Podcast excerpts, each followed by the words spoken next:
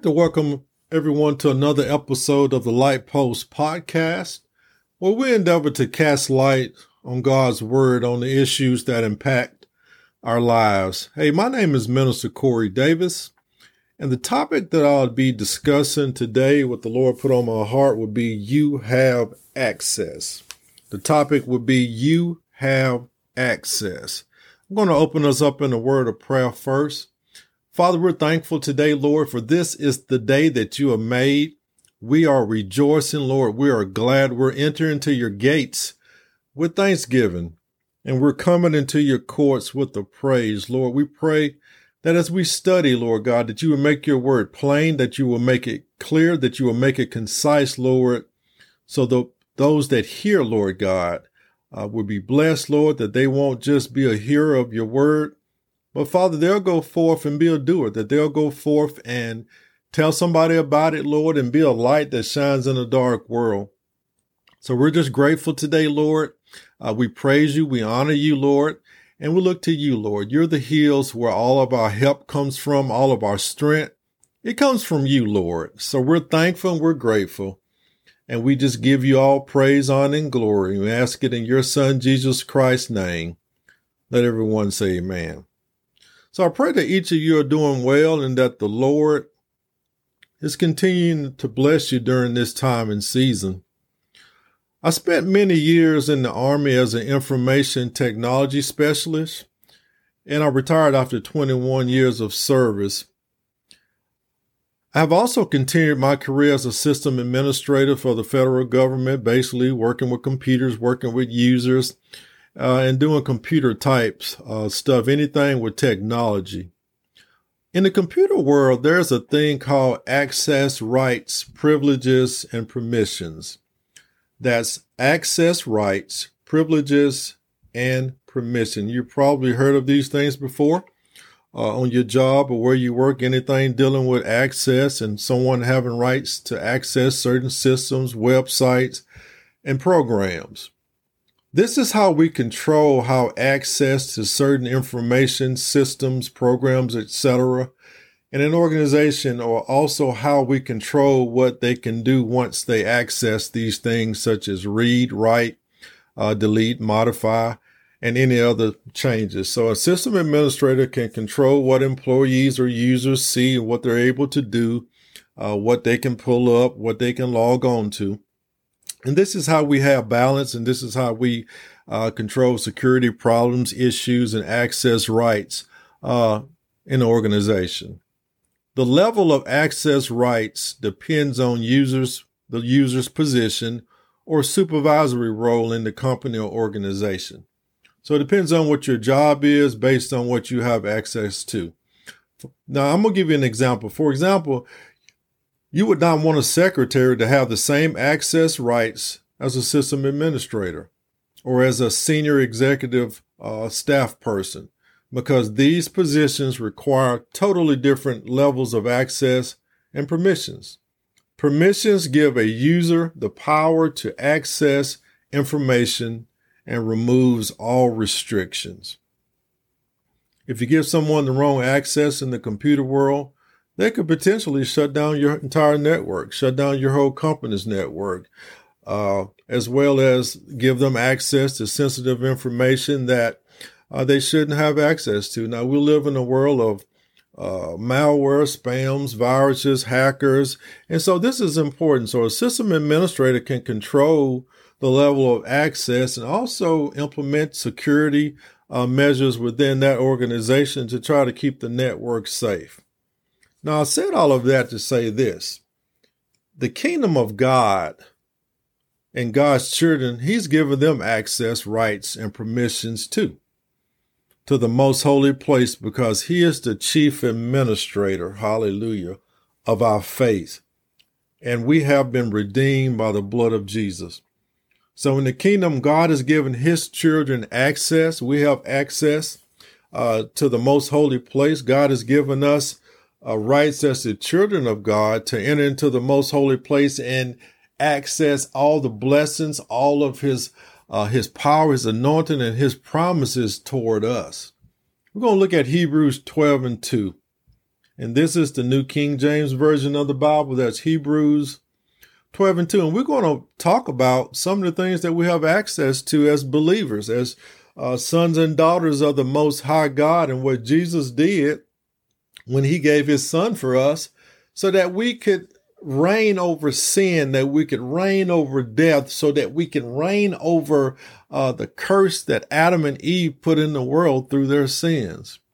So Hebrews twelve and two, it says, looking unto Jesus, the author, the word author there means chief leader or administrator, and finisher. That word finisher there means uh, he brings things to maturity and perfection. So looking unto Jesus, the author and finisher of our faith, who for the joy that was set before him endured the cross, despising the shame, and has sat at the right hand of the throne of God.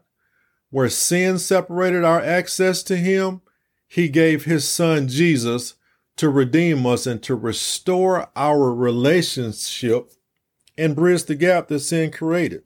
Remember, man had a sin problem that began with the sins of Adam and Eve. Adam and Eve wanted to know good and evil.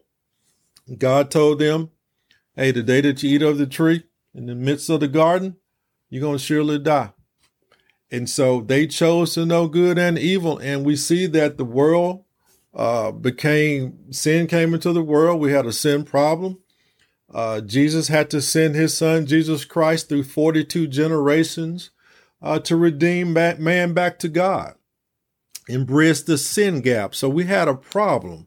And so Jesus sent his son, Jesus, so that we might live uh, the abundant life. In other words, what Satan did uh, in tempting Adam and Eve through sin, one man uh, caused death. Adam and Eve caused death to come in the world. Uh, through one man, the man Jesus Christ, life came back. We got redeemed. So look, let's look at Hebrews ten, eighteen through twenty-two. That's Hebrews ten, verses eighteen through twenty-two. And this is the Amplified Version. It says, now where there is absolute forgiveness and complete cancellation of the penalty of these things, there is no longer any offering to be made to atone for sin. Therefore, believers, since we are confident and full of freedom, since we are confident and full of freedom to enter the holy place, the place where God dwells by means of the blood of Jesus, by this new and living way, which he initiated and opened for us through the veil, as in the Holy of Holies. Hallelujah. That is through the, through his flesh. And since we have a great and wonderful priest who rules over the house of God, let us approach God with a true and sincere heart, in unqualified assurance of faith, having had our hearts sprinkled clean from an evil conscience and our bodies washed with pure water. Hallelujah. That means that Jesus Christ gave himself so that we might live. He uh, was a priest. The Bible said he wasn't a priest like the Levitical priests who were tainted. He was not of the tribe of Levi. But he was, uh, the Bible says, a high priest under the order of Melchizedek. Melchizedek was a type of Christ. Uh, the Bible says his kingdom didn't have a beginning or an ending. So Jesus came under that order. And when he entered in and gave us access, sin separated us. The high priest would have to offer up all kind of offerings and stuff uh, just, that just covered the people. They were looking for Jesus to come. But the Bible says, and you can read this in the book of Hebrews, that Jesus entered into the most holy place and he sprinkled his blood on the mercy seat.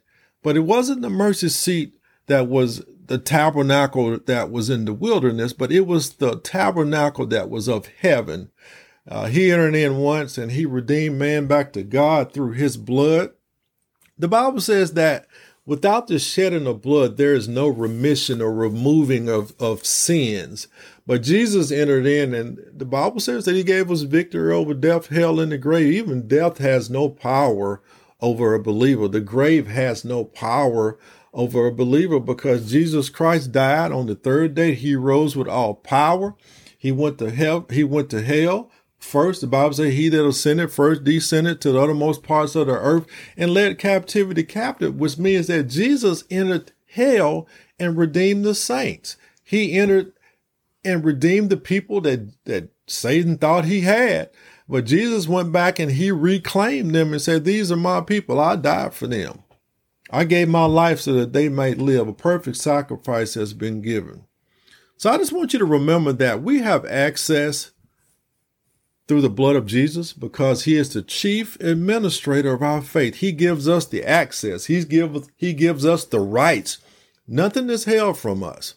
And I talked about the, you know, the offerings that they offered in the tabernacle.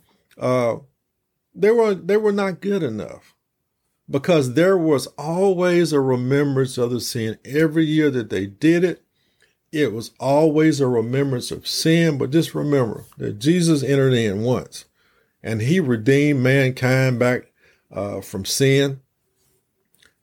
Don't be condemned. So many people, you know, we live in a society where everyone wants to condemn you. They want you to feel bad about what you did yesterday. But Paul said, you know, I'm I'm forgetting those things that are behind me. And I'm pressing toward the mark of the high call, which is in Christ Jesus. You know, it's hard to run a race looking backwards, right? So we must look forward into the things that Christ has given us. He's, the Bible says that he's given us great and precious promises. In Romans eight chapter, he talks about, you know, there is no condemnation to those who are in Christ Jesus, who walk according to the Spirit and not according to the flesh. So don't beat yourself up. You're not condemned. You're blessed. The Bible says that if we confess our sins before him, he's faithful and just to cleanse us. To, he's faithful and just to heal us, uh, forgive us, I mean, and to cleanse us from all righteousness. He's faithful and just to forgive us and to cleanse us from all unrighteousness. So don't beat yourself up. Don't feel some kind of way. Just know that Jesus Christ died for us, that he gave his life so that we can live. We're going to look at Second Corinthians five and twenty-one. That's Second Corinthians five and twenty-one. It says, for he made him who knew no sin to be sin for us, that we might become the righteousness of God in him. Hallelujah. I'm going to read that again. For he made him who knew no sin to be sin for us, talking about Jesus Christ, that we might become the righteousness of God in him. Jesus didn't know any sin, but he died on the cross. He didn't come down because we were in sin. He didn't come down because we had messed up. He didn't come down because of what we did yesterday or what we'll do in the future. He died for our past sins and our future sins. And so don't be condemned because you didn't die on the cross. You didn't die for yourself. Jesus Christ died. He died that we may have life, the Bible says. He came that we have might have life and that we might have it more abundantly. So I want to just tell you today that you have access to forgiveness, to eternal life. Uh, the Bible says that Jesus didn't even hold back his only son. How much more will he not give us all things? So whatever we ask for, Matthew seven and seven says, ask and it'll be given to you. Seek you'll find, and do- knock, the door will be open. And so just know that whatever we want from God, we've got access to it. Whatever we need from God, we can ask him. He said the only reason that we don't have is because we don't ask. And so just realize that as a child of the Most High God, uh, you have access to the kingdom of God. You have access to your healing, to your miracles, to your breakthroughs. Uh, Jesus Christ doesn't hold anything back from us. I always tell people that if it's good, God wants you to have it because the Bible says he will withhold nothing that's good from you. And as a believer of God, the Bible says it's his great pleasure to give us the kingdom. So we're thankful. In Jeremiah twenty-nine and eleven, I just heard that uh, kind of pop in my mind. It says that, for I know the plans that I have for you, declares the Lord. There are plans to prosper you and not to harm you, to give you hope and a future. The Lord has a precious hope and a precious future for you. If you don't know him, the Bible says that you can confess with your mouth the Lord Jesus and believe in your heart that God raised him from the dead, and you'll be saved. If you make that confession that I confess that Jesus is Lord, and I believe in my heart that God raised him from the dead, the Bible says you'll be saved. And so if you confess that, if you spoke that, then you're saved. Find a Bible church where the word is going forth and tell them I accepted Christ and I'm, I want to become his disciple. And find your church where the word of God is going forth. So I want everyone to be blessed and remember that you have access. Hallelujah. You have rights. You have privileges and permissions because the chief administrator, Jesus Christ, he gave them to you. He calls you to be able to enter in to the most holy place. The Bible says that when Jesus died, the veil of the temple tore in half, which means that everything that separated us, all of our sins, all of our shortcomings, all of the Adamic sin of Adam and Eve, those things, everything that held us back were removed. We have the access. We have the administrator privileges uh, to enter into the most holy place, to be in the very presence of the Most High God. The Bible says that Moses, uh, when he prayed, God met him there. There was a glory cloud. God spoke to him. So we have that same access. I hope this lesson has blessed you. I want to thank everyone uh, for joining us on another episode of the Light Post Podcast. Uh, this is a ministry of the Guiding Light Church. For other messages and resources, Uh, connect with us online at guiding light dot org. The Guiding Light Church uh, also on Facebook uh, or Guiding Light Church T V on YouTube. Uh, be blessed, and I hope this word was a blessing to you, and see you the next time on another episode of the Light Post Podcast. Everyone be blessed.